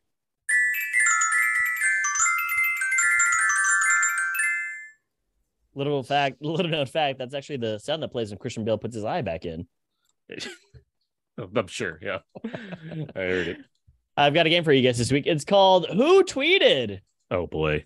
This is a game where I will read tweets, and uh, it either could be from Mark Hobin, it could be from Aaron Neuwirth, or it could be from Scott Mendelson. Okay. So if you think you know who tweeted, buzz in with your name and tell me who tweeted. The first one here, I don't like the idea of my tweets being read on the air like this. if you can remember them, I mean, you posted them. I know, but now they're being like. they're they're not they're nothing egregious, and they're all with the Well, I don't- of- Mar- Marco is such a bad boy on Twitter. I was gonna say I generally don't tweet egregious He's been things, banned but- before, hasn't he? no, but um, these are all with uh, the cast members of uh, of Amsterdam. So the first one here, if Christian Bale wanted to be Batman again, Christian Bale would be Batman again. Aaron, Aaron, me. that is not an Aaron tweet. Oh, that seems like something I'd say. Mark 50 Wait, 50. So, so then it would be uh, Scott Mendelson. It is Scott Mendelson. Yeah. I mean, it Well, I know have it's not me. But wait, I don't get it, Aaron. You didn't know that you didn't say that. Mark, I I've been on sounds- Twitter for like 11 years. I don't do know- it. I don't do it. remember I also am a tricky guy, Mark. You know, I, I Oh, will choose things oh, that make it He's, sound you like went back not. 11 years. No, I mean, I I have didn't gone even- back okay. for as No, I'm many saying years I've, possible. I'm saying I've been on Twitter a while. It's not like I remember every single thing that I tweet. yeah. Right, right, That could have been an Wait, Aaron tweet, which but is that's uh, it. That does sound something like I would say. So that's why I'm- The next one here. The problem with Focus is that everything feels like a sham. Margot Robbie is a star, however. Aaron, Aaron, Mark. That is a Mark tweet. Okay. The next one here. Taylor Swift mentioned in the same breath as Picasso, Paul the Apostle, and Stanley Kubrick. That's some very good company. Mark. Mark, Scott Mendelson. that is not Scott. Aaron, Aaron, Mark. that is Mark. Wait, read it again. Taylor Swift mentioned in the same breath as Picasso, Paul the Apostle, and Stanley Kubrick. That's some very good company. That sounds like a Mark thing. That was from like 2012, I think. I mean, I'm not tweeting about Taylor Swift. so okay, like- The next one here. I mean, besides vi- That is, visiting I'm, I'm Hollywood, Hum- floored. I like this, this this memory lane that Mark's on right now. don't worry, Marky. It probably is. I don't even get- know what I was saying there. But anyway, whatever. don't these are these are also not like um reply tweets. These are just direct tweets. You know what I mean? So they're Right. like, the context is all Well, which makes them they should they should be even more easy to guess then. Well, the next one here, you might get this one. I mean, besides wishing Hollywood Homicide was better received, there's a version of Scorsese's Cape Fear that would have uh, had Ford as Max Cady and De Niro as Sam. That would have been interesting. Aaron Aaron, Scott. that is not a Scott tweet. Oh well. Mark Aaron. That is an Aaron tweet. Yeah. I do like Hollywood Homicide. So I take back I take back what I said earlier in the game where you didn't remember what you said because I'm not I mean, also, Mark, the score is tied 2 2 right now. Uh, the next one here. Zoe I mean, Saldana. it's tied to two. Be- I'm waiting for him to get it wrong so that I can just pick up the pieces. That's I have what's got it wrong. I've just got it wrong. That's what's fun about it. I got it wrong Let it- twice so far. right. Zoe Saldana gives her best performance when she's not playing a human. It's so bizarre. Aaron. Aaron, Is that Scott? that's not a Scott tweet. Mark Aaron. That is an Aaron tweet. the next one here. Maybe Chris Rock's voiceover acting in Madagascar and or Osmosis Jones would have been better if he took it more seriously. Uh, Who, who you got? Aaron. Aaron. Scott. That is a Scott tweet. All right, next one here. Rewatching Public Enemies, I was forgetting what makes the lesser man, and then we get Christian Bale's half of the story. Aaron. Aaron, That's me. that is an Aaron tweet. yes. Yeah. that's, that's exactly what I think about Public Enemies. the next one here. Anya Taylor Joy is having a phenomenal year, currently captivating Netflix subscribers in The Queen's Gambit, but she was also Mark. in Emma. Mark, Mark. that is a Mark tweet. Yeah. I'm a big fan of her. So The next one here. David O. Russell deserves an Oscar just for securing noms in every acting category for the second year in a row. Aaron. Aaron, Scott. that is not a Scott tweet. Hmm. Mark. Mark. Mark, that is a Mark tweet. Okay. That seemed like something I might say. the I don't remember, but Just saw that Mike Myers and Tears for Fears are going to be on Jimmy Kimmel tonight. What great guess! If this was 1990, Aaron. Aaron, Is that me being snarky? That is not you being snarky. Okay. is that Mark? Mark? Mark, that is Mark being snarky. Okay. Yeah. the next one here.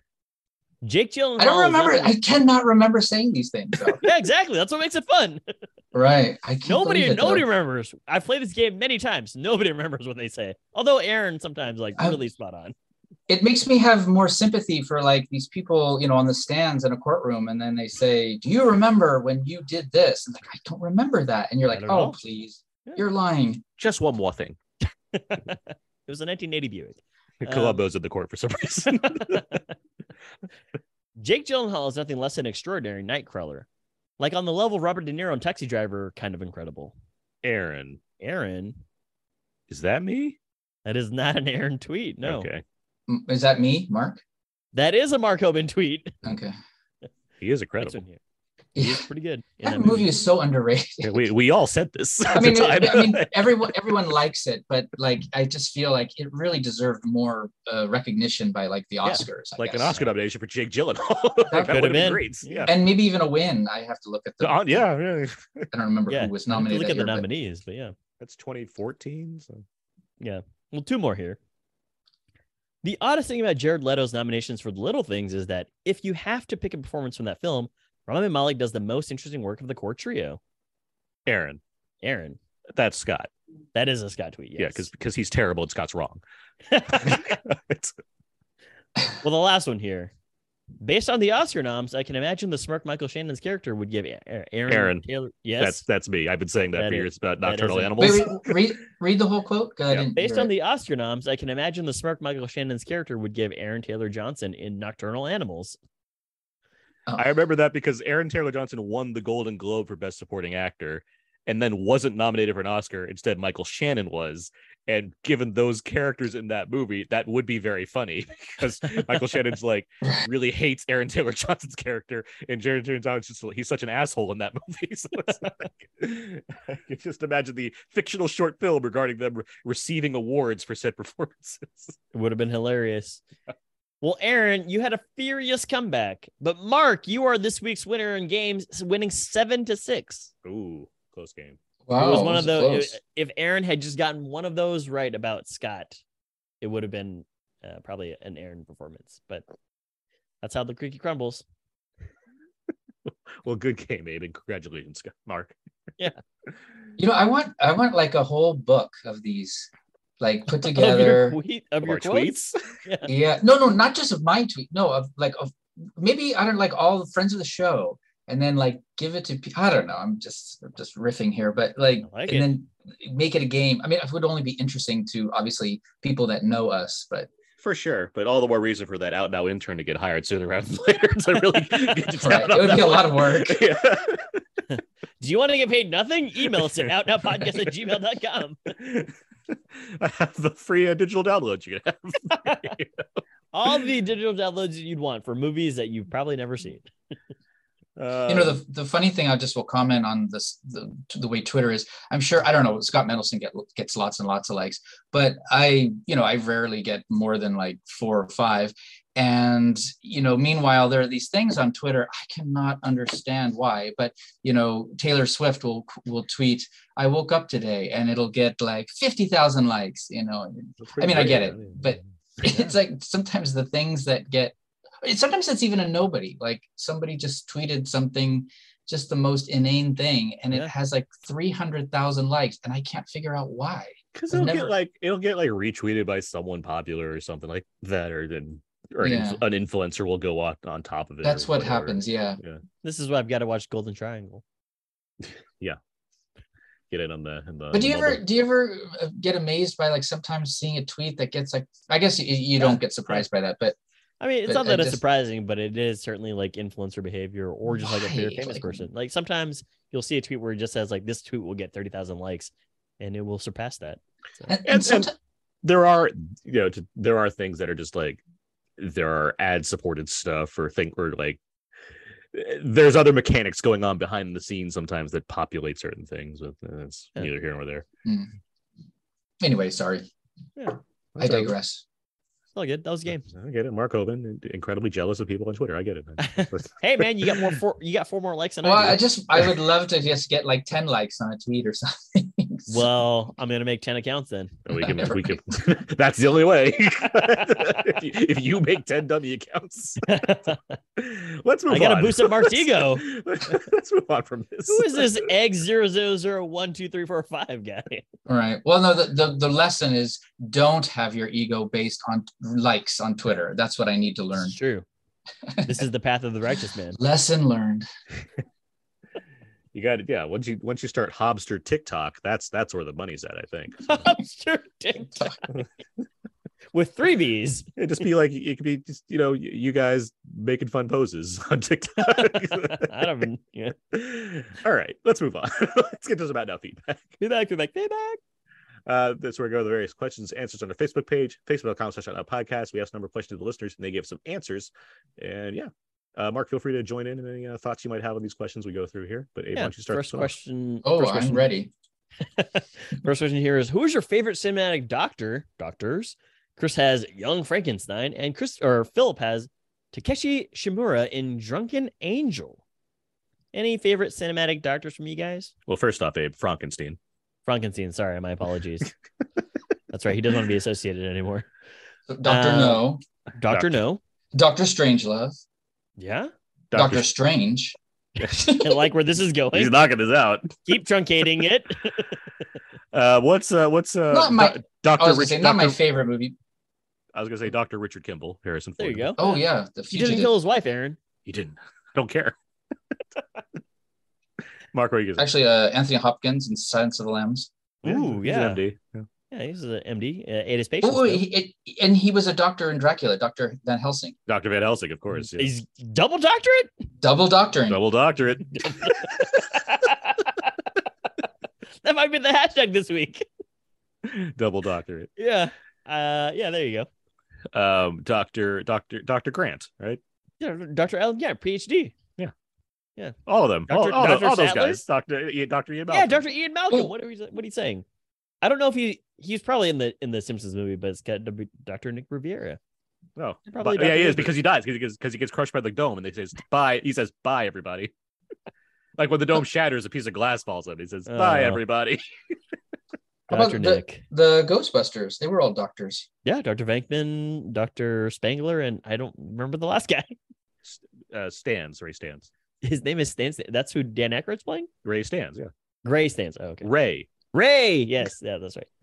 Doctor Moreau, only the uh, Brando version.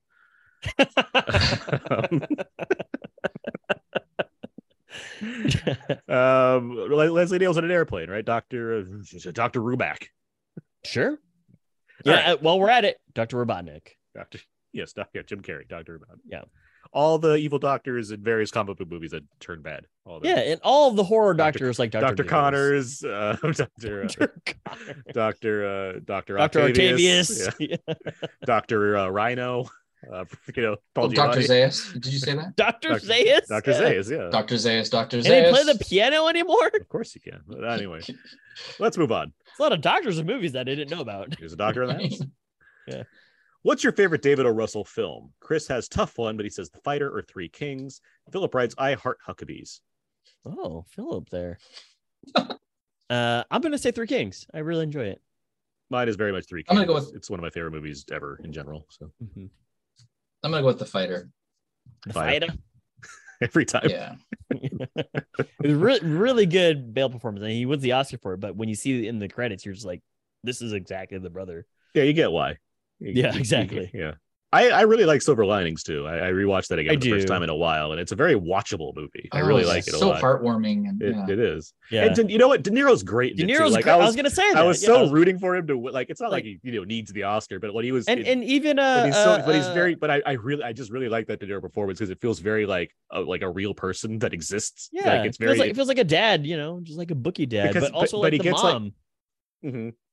I forget her name, but she's from like Animal Kingdom. yeah um Oh, Jacki. Jacki Weaver? Weaver, yeah Oh yeah, but she's great as like you know this this mom in this movie. Mhm. So yeah. Uh, the next question here: What are some great movies about inseparable best friends? Scott writes, "Stand by Me." Chris has Star Wars, R two D two and C three PO in particular, and The Lord of the Rings. Those hobbits are tight. Philip has RRR. correct Justin writes The Sandlot, and Jordan Grout has Milo and Otis. Is that RRR Aaron's number one movie of 2022? is, certainly is. I mean that is definitely a movie about inseparable best friends I mean, it- it's Yeah. Oh, most definitely. that's the Like, talk defining about feature. camaraderie. yes yeah. And and friendship and bromance and all of that stuff. That was like captured it perfectly. Well, I'm gonna go with the 80s, the uh, the Breakfast Club. Okay. were they Club, yeah. friends were they inseparable They best were friends? best friends afterward.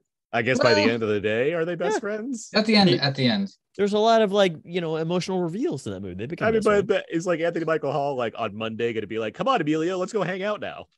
No, he's still gonna be under the bleachers. Well, they may not have been inseparable, equally inseparable with each other, but they were like pairs. Fair enough. There you go. They came to an understanding. I'm just I'm just waiting for the sequel, Mark. That's all. Oh they now? boy. Were they 60 years later? Yeah, where are they now? Yeah. 60 years. It's not that old. Jeez. It's, it's the 80s. Like, it's Aren't we like 59? they're not going to be senior citizens. We see the Breakfast Club again. They've got their AARP memberships. I- It is a shame about Anthony Michael Hall. He, he he left he left Shermer, Illinois to go to Haddonfield, and Evil died tonight. He To got killed. killed, yeah. he- he's gone. They, they killed him. But I got mob mentality. Everybody else is cool though. Judd Nelson's like an accountant or something. uh, what's next? I like the idea now that the the Hughes universe is next to Haddonfield, Illinois, because it's Shermer. They're they're like- both in Illinois. I yeah. like to think that they're both very close to each Right. other, and like the characters are like pretty and Picker constantly Yeah. talking about. Did you hear about what the Myers family did? I was gonna say like you didn't see it in the in the uh, actual movie, but you know Ferris Bueller actually they drive through Haddonfield. They drive through Haddonfield to get to Chicago. exactly. it's on yeah. the way. It's on the way. If their Ferrari had stopped off in Haddonfield, things might have Oh, been that's- different. That's funny. That's funny. All right. Name some great movies featuring tons of movie stars in small parts. Oh, Scott writes Around the World in 80 Days. And I questioned him saying great movies. And he said, well, what best picture? Don't judge. maybe maybe that maybe that is his great movie. Uh, Chris writes, uh, It's a mad, mad, mad, mad world. Uh, and Oh, Philip that- has, and Philip has Black one. Hawk Down. That is an everybody movie. Well, I, I think of things like uh, the Poseidon Adventure, the Towering Inferno. You know, those Mhm. kind of like Yeah. cast Robert- of thousands. So Irwin Allen Allen. Tabasco. Yeah. Yeah. I Oh, mean, uh, there's like Rob- Robert Altman's the player. Oh, the Oh, player. yeah. yeah. There's a about lot of like those everything movies like JFK and um you know, you mentioned Lincoln Oh, earlier, yeah. but I'm gonna go with uh, Zoolander. Billy Zane? Come on. That's yeah, no, that's a good, that's good stuff. Hey, you named one star. and even saying star for Zoolander, Billy Zane in 2001 is uh, stretching it a bit. Alexander yeah, Skarsgård. Yeah, before anyone knew he Before was. Alexander Skarsgård. Yeah, just as one of the guys that died in that explosion. Seal. is Seal in Zoolander? I thought he was like he should have been in a. There were a lot of cameos. There are there are a lot of cameos. Yeah. I I'm not I'm not the biggest Zoolander, so I just don't remember it very well beyond like Jon Voight, you know, John, and and uh, the merman. Yeah. How about you? Um, Well, Mark mentioned the player, so I'm going to mention shortcuts as far as Altman films go. Okay. Um, and the Oceans films, obviously. Uh, I mean, Julia Roberts shows up. Introducing. Exactly. Yeah. but you know, she doesn't look like her. Any Wes Anderson movie, but I'll go with the Grand Budapest Hotel. Sure. There you go. Yeah. Yeah, it's a good one. Bob Balaban shows up. The biggest of all. The next question here: What are some stylish 1930s set films Chris has for style? Probably the the Sting or Untouchables, but my fave has to be Oh, Oh, a good brother, one. where art thou? And Philip has the Grandmaster. That's a from great Hawaii. that that's a great pick. I wouldn't Yeah. like I just I don't think outside of America because I'm stupid like that. But yeah, the Oh. Grandmaster is a, it's a that's a really good pick for a stylish It 1930s is. movie. Yeah. Uh, the Sting Paper is a- Moon. another good. Yeah, the yeah, Paper Moon rules. Oh my god, There you go. still not on Blu-ray in America. It sucks. Well, buy an international version. I don't. I don't. Know I do that have an works. international version. 'Cause I'm sitting here like, why is Peter Bogdanovich just rolling in his grave, not getting a damn Blu-ray for Paper Moon? Eat that Uh, Coney Island. Chinatown. Chinatown. When when was the artist? The silent era. So it's the okay, 20s. so like the twenties. Okay. Yeah. Thank you very much. That's what he, that's what he says at the end of the artist. I'm uh, I'm John Goodman. I'm just clapping. You're just clapping. I'm, I'm counting my money and clapping. um, all right. Uh, last question here. What are some films that have characters naming a location that feels like their paradise? Hmm. Philip has The Castle. I think it's pronounced the Castelli. Um, I'm gonna say because I make fun of this, and my friends and I make fun of it all the time because we say it all the time. It's Zihuatanejo from uh from uh I can't remember the name of the movie right now. What do you what do you think of? What- what is that? it's Zihuatanejo. um, from uh that one movie where he he's a banker and he didn't kill his wife. He's a banker. He didn't kill his wife. Yeah, it stars uh it's got red in it and Kurtwood Smith. no it's got Morgan Freeman and uh and uh Oh, what? okay. It's Morgan. You said red. and Shawshank it, Redemption. There you go. Oh. thank you. it's got red in it. You thought I was gonna guess Morgan Freeman for saying it's got red in it. The, the character red, yeah. In That's any the- case, that's Shawshank the- Redemption. That's the name of the the island or whatever they go to. The That's beach. that's the name of the beach that he tells him in prison. Got It's it. like, yeah. for the life of me, I failed that trivia question. Exactly. That's what that's what my friends and I say. We're like, how does Morgan Freeman remember this after like a very brief conversation in the yard like years ago?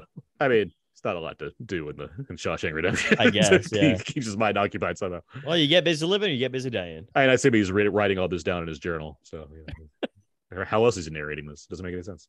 Um, I just missed my friend. um, as far as uh, paradises that characters that, that characters have in movies, uh, Moonrise Kingdom. Speaking of Wes Anderson, Oh, yeah, there you go. Uh, Well, I mean, Shangri-La and Lost Horizon. Lost Horizon, yeah, There you go. Frank Capra. That got Maybe your, uh, uh, uh, in Citizen Kane, Charles Foster Kane's childhood in the snow, playing with his beloved sled. sure. Oh, Um, what are some other? I, I want I want to have some actual answers for this one that I could go with here. This, I feel like there's a lot of Well, I mean, like Midnight in Paris. Sure, yeah. Yeah. Um, you know, uh, at the end of the Return of the King, when he's like, "You remember the Shire?" It's like, "I miss the Shire." That classic dialogue exchange. Yeah, exactly. Yeah, that's exactly what they said. And then they catch up the Eagles. It there's nothing more sentimental about it. It's just I miss the Shire, and then Yeah. yeah. I, I'm sure uh, Portman and Skywalker are all about Naboo at some point. And, and, talking- Do you remember Boss Nass? Yeah, I miss that guy. what's he up to? Oh, you know, yeah. he's a grandfather now. he lets his son run the place. All right, that's on that feedback. Well, I got one. Oh, oh, I got Yeah, one. yeah. How about um like Harlem or the Cotton Club in that movie? yeah, the Cotton Club. Yeah, sure, it worked out. Yeah, it's kind of their paradise. Well, that was feedback, feedback, feedback. That's feedback. Yeah.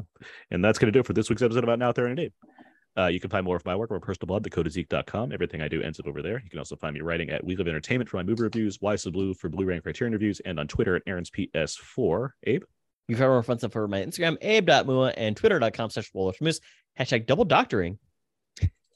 Mark Hobin. Where can people find more of you online? Uh, you can find more of my reviews on my personal blog, fastfilmreviews.com. And you can also follow me and like my tweets uh, at, at Twitter, uh, Mark underscore Hobin. Try we're, we're trying to get him more than five. Come on, let's go, guys. you can find all the other episodes about Now 30 Dave on iTunes, Audioboom, Spotify, and Stitcher. SoundCloud, Podomatic, and HHWLOD, Feel free to email us at outnowpodcast at gmail.com. or write on our Facebook wall, facebook.com slash outnow podcast. Or you can tweet us at twitter.com slash outnow underscore podcast, where we are also trying to get at least four likes on a tweet. and of course our instagram page instagram.com slash outnow underscore podcast and again uh please leave us uh, itunes ratings and reviews and check out our horror themed bonus episodes those are a lot of fun to do oh lot of fun. the abominable dr phibes that's a doctor Oh, yeah. Triple it's a price then. it's a um Vincent Price. mark hobin thank you very much for joining us Today. Thank you, Mark. Yeah, thank you for having me. This was, even though the movie wasn't the best, it was a good discussion. There you go. That's For all sure. we can ask for. always Yeah. really look forward to And, right. uh, A, a good podcast doesn't have to be about a great film, it can just be a good discussion. Boom. That's Exactly. the meaning of friendship. that's that's what that's what john david washington said That's the meaning of friendship. um let's see next week's show we're talking halloween ends it ends what? Already? it's ending Sheesh. That's right. The uh, David on, Gordon Green's going to be on. on October uh, seventeenth, we can't talk about Halloween anymore.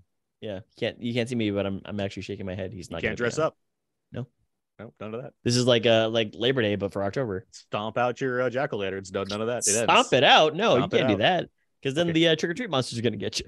It's not trick or treating. Halloween ended. Oh, what are you doing? what are they, you they doing? stopped. they stopped in their tracks. Put your turkeys out. Okay, so yeah, that's next week. But until then, until next time, so long. And goodbye.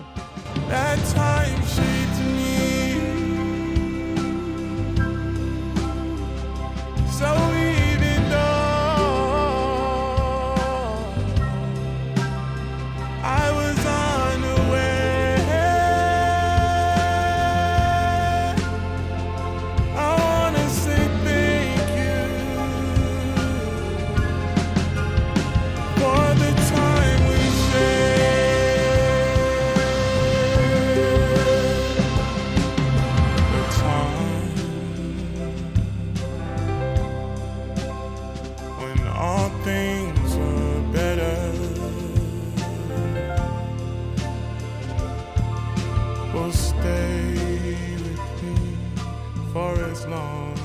for as long as I remember.